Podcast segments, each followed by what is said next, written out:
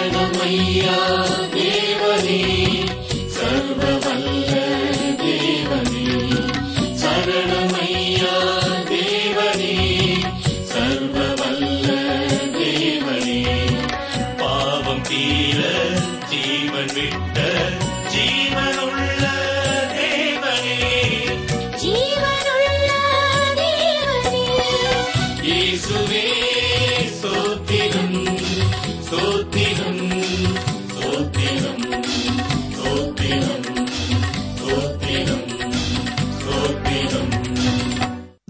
ஆராய்ச்சி அன்பர்களை வாழ்த்தி வரவேற்கிறோம். சிரமத்தை பாராமல் பலவிதமான உங்கள் பணிகள் மத்தியிலும் வேத ஆராய்ச்சி நிகழ்ச்சியை கேட்க காத்திருப்பதற்காக நன்றி கூறுகிறோம். இந்நிகழ்ச்சி மூலம் நீங்கள் பயன்பெற்று வருகிறதற்காக தேவனை துதிக்கிறோம். தொடர்ந்து நிகழ்ச்சிகளை கேளுங்கள்.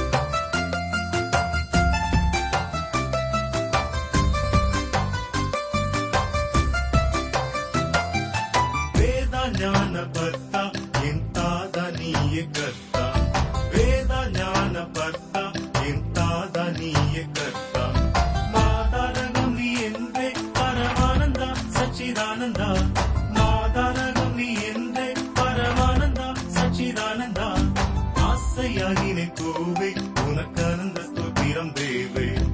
ஆசையாகினே கோவே உனக்கானந்த ஸ்தோத்திரம் தேவே.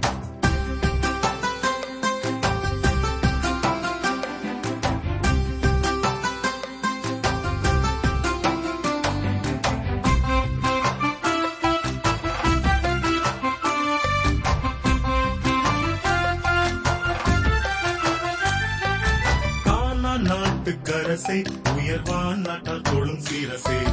காலா நாட்டுக்கரசை உயர்வான் நாட்டால் தொழும் சீரசே. நான்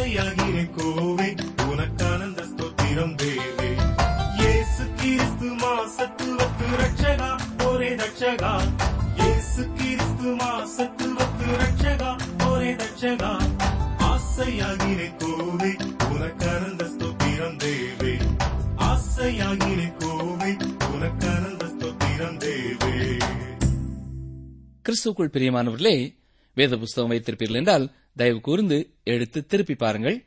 ஆமோஸ் இரண்டாம் அதிகாரம் முதலாம் வசனம்.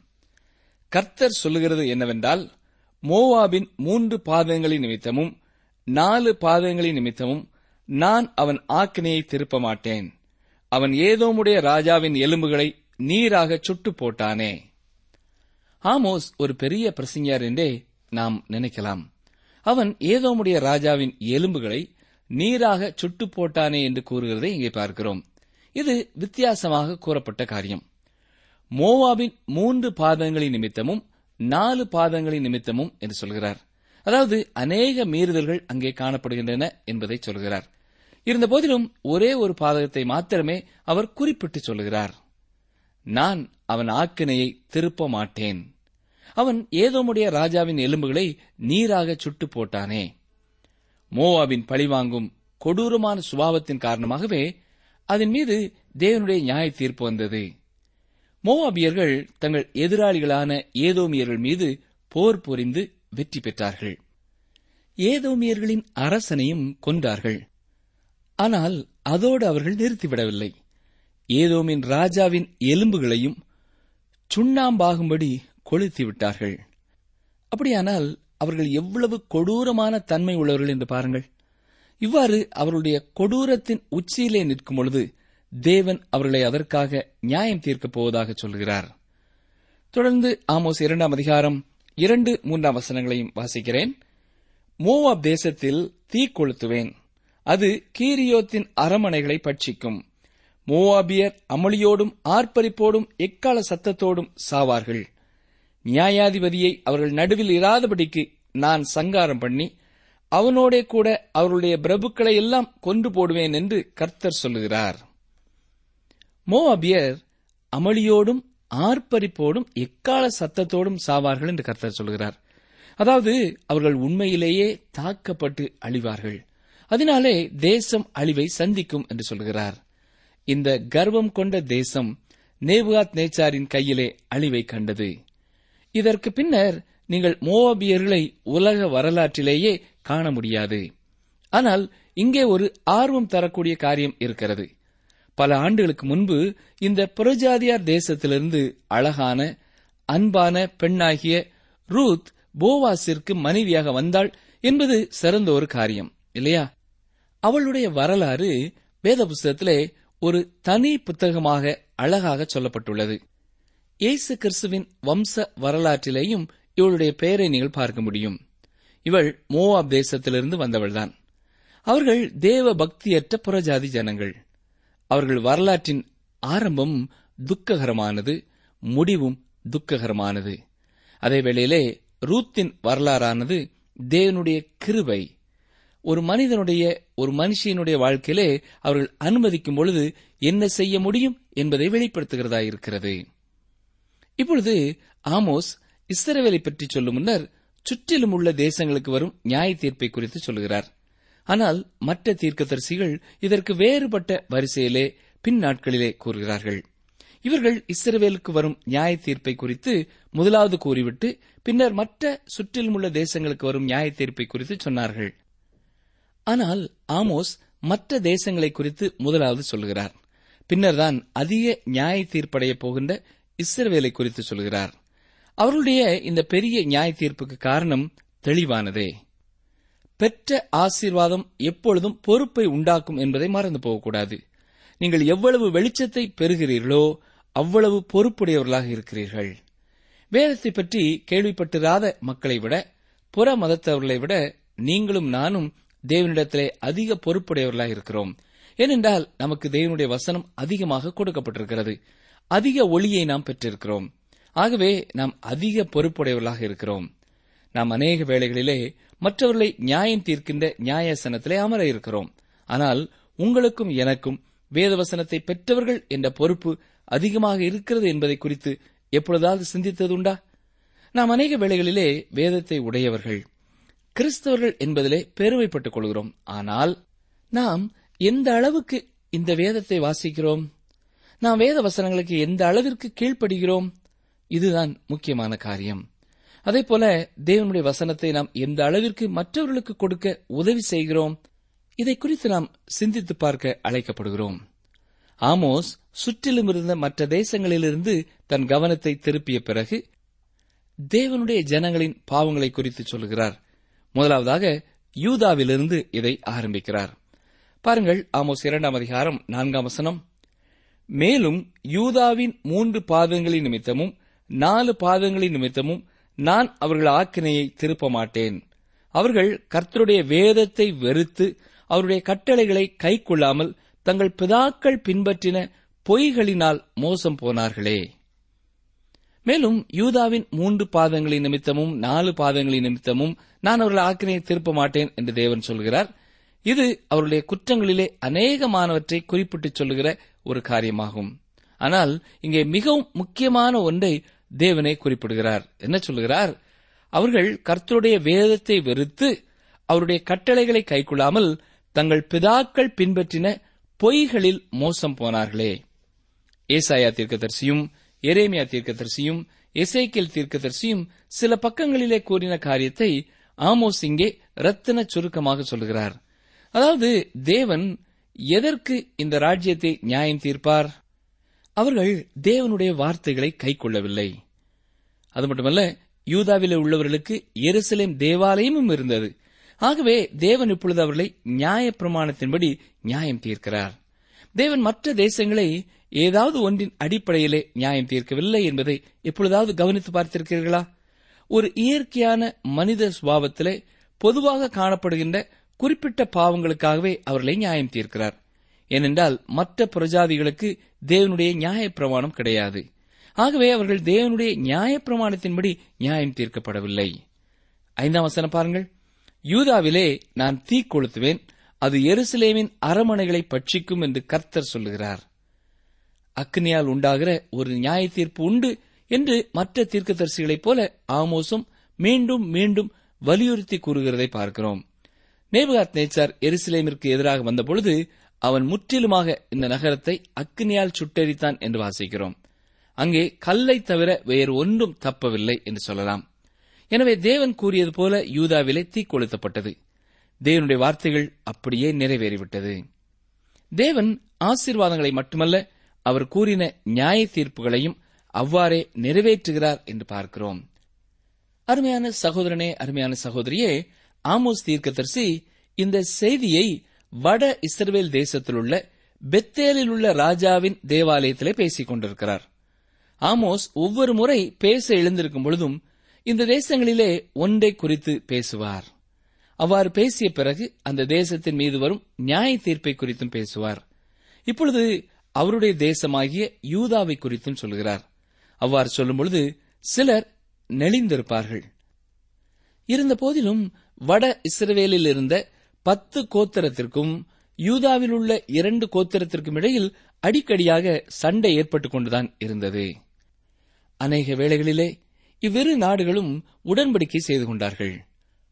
பொதுவான எதிரிக்கு பயந்தும் தேவையின் நிமித்தமும் தான் அவ்வாறு இணைந்து வந்தார்கள்.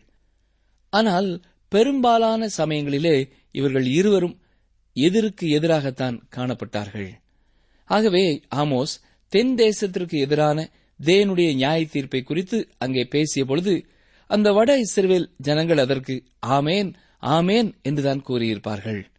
தேவன் எருசலேமையும் யூதாவையும் நியாயம் தீர்ப்பது சரிதான் என்று அவர்கள் ஒத்துக்கொண்டிருப்பார்கள் அப்படியானால் வட இஸ்ரேல் தேசத்தை பற்றி காரியம் என்ன? ஆறாம் வசனத்திலிருந்து அவர் வட இஸ்ரேல் தேசத்தை பற்றி கூற ஆரம்பிக்கிறார். பெத்தேல் நகரத்திலே ராஜாவை வணங்குவார்கள். அங்கே ராஜாவின் தேவாலயத்திலே வைத்து ஆமோஸ் பேசிக் கொண்டிருக்கிறார். இப்பொழுது அவர் தான் நின்று கொண்டிருக்கிற தேசத்தின் காரியங்களிலே குறுக்கிட்டு பேச ஆரம்பிக்கிறார். ஒரு ஊழியர் பிரசங்கித்துக் கொண்டிருந்தார். அவர் பலதரப்பட்ட பாவங்களை குறித்து பேசிக் கொண்டிருந்தார். அவர் குடி பாவத்தை குறித்து பேசிய பொழுது அங்கே முன் வரிசையில் அமர்ந்திருந்த ஒருவர் ஆமேன் என்று சத்தமாக சொன்னார். அடுத்ததாக புகைப்பிடித்தல் பாவத்தை குறித்து சொன்னபொழுதும் அவர் சத்தமாக ஆமேன் என்று சொன்னார். அடுத்ததாக வெத்தலை பாக்கு போடுவதை குறித்து சொன்னபொழுது அவர் ஆமேன் என்று சொல்லவில்லை. மாறாக அவர் முறுமுறுத்துக் கொண்டு இவர் என்ன பிரசங்கம் செய்கிறார்? மற்றவருடைய விஷயத்திலே தலையிடுகிறார். இது சரியில்லை என்று கூறினாராம். ஆமோஸ் இவ்வாறுதான் குறுக்கிட ஆரம்பித்தார். இப்பொழுது அவர் தனக்கு முன் அமர்ந்திருந்த மக்களின் பாவங்களை குறித்து பேசப் போகிறார். அவர் எப்பொழுதுமே மோவாபின் பாவத்தை குறித்து சொல்லிக்கொண்டே இருக்கப் போவதில்லை. இப்பொழுது வட இஸ்ரேல் தேசத்தின் பாவங்களை குறித்து சொல்லப் போகிறார். இவர்களுக்கும் தேவனுடைய நியாயப்பிரமாணம் கொடுக்கப்பட்டிருந்தது. அவர்கள் அந்த நியாயப்பிரமாண பள்ளியிலே பயின்றவர்கள்தான் இப்பொழுது ஆமோஸ் என்ன சொல்கிறார் கவனியங்கள். வாசிக்கிறேன். ஆமோஸ் இரண்டாம் அதிகாரம் ஆறாம் வசனம். மேலும் இஸ்ரவேலின் மூன்று பாதங்களின் நிமித்தமும் நாலு பாதங்களின் நிமித்தமும் நான் அவர்களுடைய ஆக்கனையை திருப்ப மாட்டேன் அவர்கள் நீதிமானை பணத்துக்கும் எளியவனை ஒரு ஜோடு பாதரட்சிக்கும் விற்று போட்டார்களே. இந்த வார்த்தைகளை கர்த்தர் சொல்லுகிறார் என்று எட்டாம் வசனத்திலே பார்க்கிறோம். ஆம் கர்த்தர் சொல்லுகிற வார்த்தையின்படியே இந்த பிரசங்க மேடை ஊழியம் நடைபெற வேண்டும். அவருடைய வார்த்தையை தவிர வேறு அதிகாரம் இல்லை. அவருடைய வார்த்தையின் அடிப்படையிலேதான் பிரசங்கம் அமைய வேண்டும். இஸ்ரவேலின் மூன்று பாதங்களின் நிமித்தமும் நாலு பாதங்களின் நிமித்தமும் நான் அவர்களுடைய ஆக்கனை திருப்ப மாட்டேன். இவைகளை காட்டிலும் அதிகமான பாதகங்கள் அங்கே இருந்தன. அவற்றை ஆமோஸ் குறிப்பிட்டு கூறுகிறதை காணலாம். தேவன் மோசையின் பிரமாணத்தை கொண்டு இந்த காரியத்தை நடப்பிக்கப் போகிறார். அவர் யூதாவோடே பத்து கட்டளைகளை கொண்டு நியாயம் தீர்த்தது போலல்ல மோசேயின் பிரமாணத்தை கொண்டு இதை செய்யப் போகிறார். மோசையின் பிரமாணம் மனிதனுடைய அன்றாட வாழ்க்கையிலே காணப்படுகின்ற காரியத்தை பற்றி சொல்கிறது. அவர்கள் நீதிமானை பணத்துக்கும் எளியவனை ஒரு ஜோடு பாதரட்சிக்கும் விற்று போட்டார்களே. வட இஸ்ரேல் தேசத்திலே உள்ளவர்கள் மோசையின் பிரமாணத்தை உடையவர்களாயிருந்தார்கள் இருந்த போதிலும் அவர்கள் சுற்றிலும் உள்ள தேசத்திலே உள்ளவர்களைப் போலவே அந்த பாவங்களை செய்து வந்தார்கள். இப்பொழுது இஸ்ரவேல் என்ன பாவம் செய்து கொண்டிருந்ததோ அந்த பாவத்தை செய்ததற்காகவே அநேக ஜனங்களை அந்த தேசத்தை விட்டு தேவன் துரத்தி விட்டிருந்தார். முதலாவதாக நாம் இங்கே பார்ப்பது ஏழைகளை அவர்கள் தவறாக நடத்தினார்கள். ஆமோஸ் ஏழைகளை குறித்து அநேக காரியங்களை கூறுகிறதை நீங்கள் பார்க்க முடியும். ஆமோஸ் நான்காம் அதிகாரம் முதலாம் வசனம் இவ்விதமாய் சொல்கிறது. கவனியுங்கள் சமாரியாவின் மலைகளில் உள்ள பாசானின் மாடுகளே நீங்கள் இந்த வார்த்தைகளை கேளுங்கள். தருத்தரரை ஒடுக்கி எளியவர்களை நொறுக்கி அவர்களுடைய எஜமான்களை நோக்கி நாங்கள் குடிக்கும்படி கொண்டு வாருங்கள் என்று சொல்லுகிறீர்கள். தொடர்ந்து ஆமோஸ் ஐந்தாம் அதிகாரம் பதினோராம் வசனத்திலே அவர் கூறுகிறதை கேளுங்கள். நீங்கள் தருத்திரனை மிதித்து அவன் கையிலே தானியத்தை சுமை சுமையாய் வாங்குகிறபடியினால் என்று சொல்கிறார். நாம் இந்த தீர்க்க தரிசன புத்தகங்களை படிக்க படிக்க ஒரு காரியத்தை புரிந்து கொள்கிறோம். அதாவது இயேசு கிறிஸ்து வருகிற வரை பூமியிலே ஏழைகளுக்கு நீதி நியாயம் கிடைக்கப் போவதில்லை. அவர்கள் மதிப்புடன் நடத்தப்பட போவதில்லை. ஏழைகளின் ஒரே நம்பிக்கை இயேசு கிறிஸ்து மட்டுமே. சில தலைவர்களோ இயக்கங்களோ நாங்கள் ஏழைகளை கவனித்துக் கொள்வோம் என்கிறார்கள். ஆனால் அவர்கள் அவ்வாறு செய்யவில்லை என்பதே உண்மை. அவர்கள் தங்களை தாங்களே நன்கு கவனித்துக் கொள்கிறார்களே தவிர ஏழை ஜனங்களை கவனிக்கவில்லை என்பதை நாம் அறிகிறோம். அந்த பணக்கார தலைவர்களுக்கு ஏழைகளின் வறிய நிலை தெரிய போவதில்லை. ஆனால் கர்த்தருக்கு ஸ்தோத்திரம். இயேசு கிறிஸ்து ஒரு நாளிலே இந்த ஏழைகளுக்கு பூமியிலே நியாயத்தை கொண்டு வந்து நீதி செய்வார். ஏழைகளை கீழ்த்தரமாக நடத்துகிற தேசத்தை தேவன் நியாயம் தீர்ப்பார். இதை குறித்து அவர் அநேக பிரமாணங்களை கொடுத்திருக்கிறார். அதில் ஒன்றை உங்களுக்கு குறிப்பிட விரும்புகிறேன். உபாகமும் பதினாறாம் அதிகாரம் பத்தொன்பதாம் வசனத்தை பாருங்கள். வாசிக்கிறேன். உபாகமும் பதினாறு பத்தொன்பது. நியாயத்தை புரட்டாதிருப்பாயாக முகதாட்சியணியம் பண்ணாமலும் பரிதானம் வாங்காமலும் இருப்பாயாக பரிதானம் ஞானிகளின் கண்களை குருடாக்கி நீதிமான்களின் நியாயங்களை தாறுமாறாக்கும் ஏழைகளை பாதுகாப்பதற்காக தேவன் இந்த பிரமாணத்தை ஏற்படுத்தியிருக்கிறார். அதாவது லஞ்சம் கொடுத்து சிலர் நியாயத்தை விலைக்கு வாங்குகிறார்கள். அந்நாட்களிலே மட்டுமல்ல இன்றும் இது காணப்படுகிறது. பணம் எல்லா பக்கங்களிலேயும் தலை விரித்து ஆடுகிறதுனாலே ஏழைகள் நீதியை பெறுவது கடினமான ஒரு காரியமாயிருக்கிறது. ஆமோஸ் தன்னுடைய காலகட்டத்திலே காணப்பட்ட மிகவும் முக்கியமான கொடிய சூழ்நிலை குறித்து பேசிக் கொண்டிருக்கிறார் ஒரு ஜோடி செருப்பு கூட நியாயத்தை புரட்டி விடுகிறது என்று அங்கலாய்க்கிறார். இதனால் ஏழைகள் துன்புறுகிறார்கள். ஆமோஸ் இரண்டாம் அதிகாரம் ஏழாம் வசனத்தை பாருங்கள்.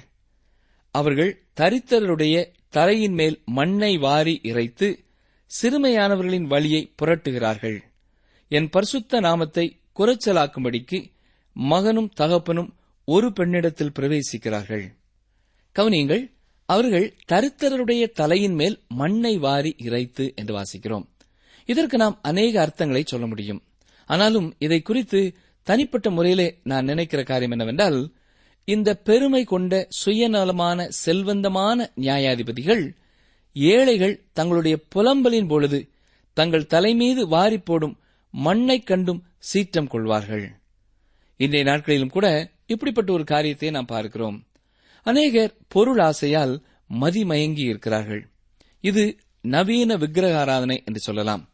இப்படிப்பட்ட தேசங்களை தேவன் நியாயம் தீர்க்கிறவராயிருக்கிறார். சிறுமையானவர்களின் வழியை புரட்டுகிறார்கள் என்று வாசிக்கிறோம். நீதியானது சிறுமையானவர்களுக்கு சாதகமற்ற நிலைமையிலே வழங்கப்பட்டது. ஏன்? ஏனென்றால் சிறுமையானவன் எதிர்த்து பேசுவதில்லை. ஒரு பழமொழி இவ்வாறு கூறுகிறது. சத்தமிடுகின்ற சக்கரமே எண்ணெய் பெறும். இது எவ்வளவு உண்மை இல்லையா? இன்று சிறுமைப்பட்டவர்கள் பூமியை சுதந்திரித்துக் கொள்ளவில்லை. பொருளாசை உள்ளவர்களும் முண்டியடித்து போராடி செயல்படுகிறவர்களுமே பூமியை சுதந்திரித்துக் கொண்டிருக்கிறார்கள். இஸ்ரவேலிலே ஏழைகளும் சிறுமைப்பட்டவர்களும் நீதியை பெறவில்லை. அங்கு மட்டுமல்ல உலகின் எந்த பகுதியிலேயும் இன்றும் நீதியும் சரியான நடத்துதலும் இவர்கள் பெறவில்லை. என் பரிசுத்த நாமத்தை குலைச்சலாக்கும்படிக்கு மகனும் தகப்பனும் ஒரே பெண்ணிடத்திலே பிரவேசிக்கிறார் என்று கர்த்தர் சொல்கிறார் இங்கே ஆமோஸ் ஒரு விபச்சார ஸ்திரியை குறித்து பேசுகிறார். பிரியமானவர்களே விபச்சார பாவம் தேவனுடைய பரிசுத்த நாமத்தை குலைச்சலாக்குகிறது. இன்றைய நாடுகளிலே சில நாடுகளில் இப்படிப்பட்ட காரியங்களை நவீன நாகரிகம் என்றும் அழைக்கிறார்கள். அருமையானவர்களே இது இன்றைய நாகரிகம் அல்ல அன்றே இஸ்ரவேலிலே காணப்பட்ட ஒரு பயங்கரமான பாவம். தேவன் இதை நாகரிகமாக கருதவே இல்லை. அதை அவர் வெறுக்கிறவராகத்தான் பேசுகிறார். தேவன் இப்படிப்பட்ட காரியங்களுக்காக கொடுத்த பிரமாணங்களை எல்லாம் அவர்கள் மீறி போய்விட்டார்கள். ஆமோஸ் இப்படி பாவத்தை பாவம் என்று கூறினபடினாலே மக்கள் மத்தியிலே புகழ் பெற்று விளங்கவில்லை. ஆமோஸ் ஏழைகளின் பக்கத்திலே சார்ந்து கொண்டார். அநீதியை கண்டனம் செய்தார். ஏழைகள் மிகவும் இழிநிலையிலே நடத்தப்படுகிறார்கள் என்றும் குரல் எழுப்பினார். இதைத் தவிர இவர் ஒழுக்க கேட்டையும் கண்டனம் பண்ணினார். தொடர்ந்து எட்டாம் வசனம் பாருங்கள். அவர்கள் சகல பீடங்கள் அருகிலும் அடைமானமாய் வாங்கின வஸ்திரங்களின் மேல் படுத்துக்கொண்டு தெண்டம் பிடிக்கப்பட்டவர்களுடைய மதுபானத்தை தங்கள் தேவர்களின் கோவிலிலே குடிக்கிறார்கள் என்று கர்த்தர் சொல்லுகிறார். இந்த அடைமானமாய் வாங்கின பொருட்களை குறித்து ஆண்டவர் அருமையான கட்டளை கொடுத்திருக்கிறார். பாருங்கள் வாசிக்கிறேன். உபாகமம் இருபத்தி நான்காம் அதிகாரம் பனிரெண்டாம் பதிமூன்றாம் வசனங்கள். அவன் தரித்திரனானால் நீ அவன் அடகை வைத்துக்கொண்டு நித்திரை செய்யாமல் அவன் தன் வஸ்திரத்தை போட்டு படுத்துக்கொண்டு உன்னை ஆசீர்வதிக்கும்படி பொழுது போகும்போது திரும்ப அந்த அடகை அவனுக்கு கொடுத்து விட வேண்டும். அது உன் தேவனாய கர்த்தருக்கு முன்பாக உனக்கு நீதியாயிருக்கும். கவனித்தீர்களா? ஒரு ஏழை மனிதனுக்கு அவனுடைய மேலாடையே குளிரிலிருந்து அவனை காக்கும். ஆகவே தேவன் சொல்கிறார் நீ அதை அடகாக வாங்கிக் கொள்ளலாம் ஆனால் சூரியன் மறையும் முன்னர் அவன் அதை திரும்ப பெறும்படி செய்ய வேண்டும். ஏனென்றால் அவன் குளிரிலே அந்த இரவிலே நடுங்காதபடிக்கு அந்த மேலாடையை நீ கொடுத்து விட வேண்டும் என்று சொல்கிறார். இப்பொழுது இஸ்ரவேல் இந்த பிரமாணத்தை கீழ்ப்படியாமல் போய்விட்டது என்று தேவன் கூறுகிறார். ஆம் தேவன் ஏழைகளுக்கு இறங்குகிறவர். அவர்களுடைய பாதுகாப்பிற்காக செயல்படுகிறவர். வேதத்திலே ஏழைகளை குறித்தும் அவர்களுக்கு தேவன் அருளும் கிருவைகளை குறித்தும் நாம் அநேக காரியங்களை பார்க்க முடியும். எனக்கு பிரியமான சகோதரனே சகோதரியே நீங்களும் ஒரு கஷ்டப்பட்ட பின்னணியத்திலே வாழ்ந்து கொண்டிருப்பீர்கள் என்று சொன்னால் உங்கள் மேல் ஆண்டவர் தனி கவனம் வைத்திருக்கிறார். உங்கள் மேலே அக்கறை உடையவராய் இருக்கிறார் என்பதை ஆண்டவர் ஞாபகப்படுத்துகிறார். அவர்கள் சகல பலிபீடங்கள் அருகிலும் என்று நாம் வாசிக்கிறோம். தேவன் இஸ்ரவேலுக்கு ஒரே ஒரு பீடத்தையே கொடுத்திருந்தார். அது எருசலேமின் தேவாலயத்திலே இருந்தது. ஆனால் இங்கே சகல பீடங்கள் என்று சொல்லப்படுகிறது.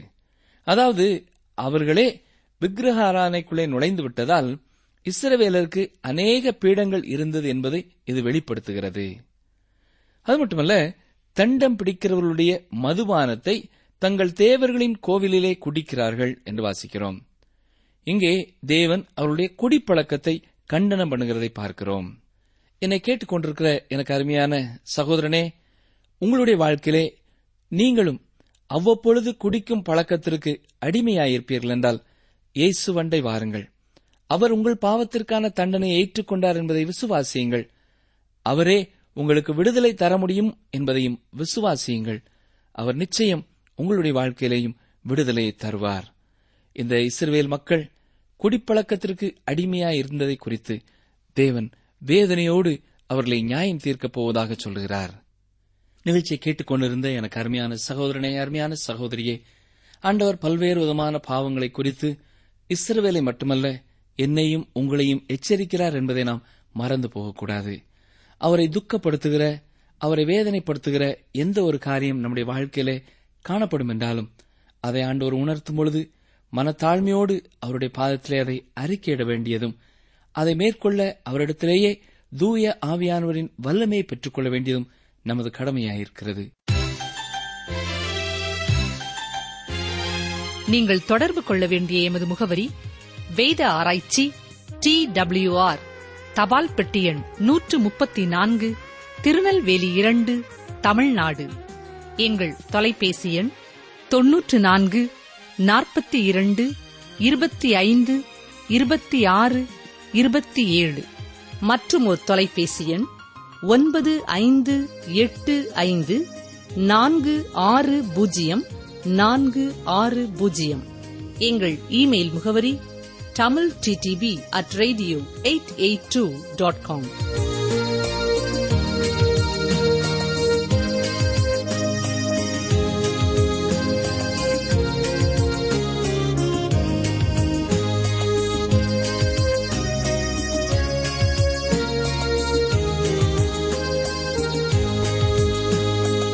சாந்த குணமுள்ளவர்கள் புசித்து திருப்தி அடைவார்கள்.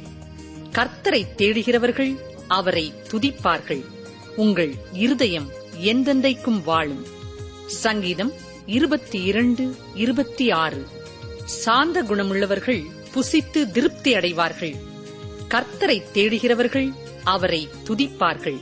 உங்கள் இருதயம் எந்தெந்தைக்கும் வாழும். சங்கீதம் இருபத்தி இரண்டு இருபத்தி ஆறு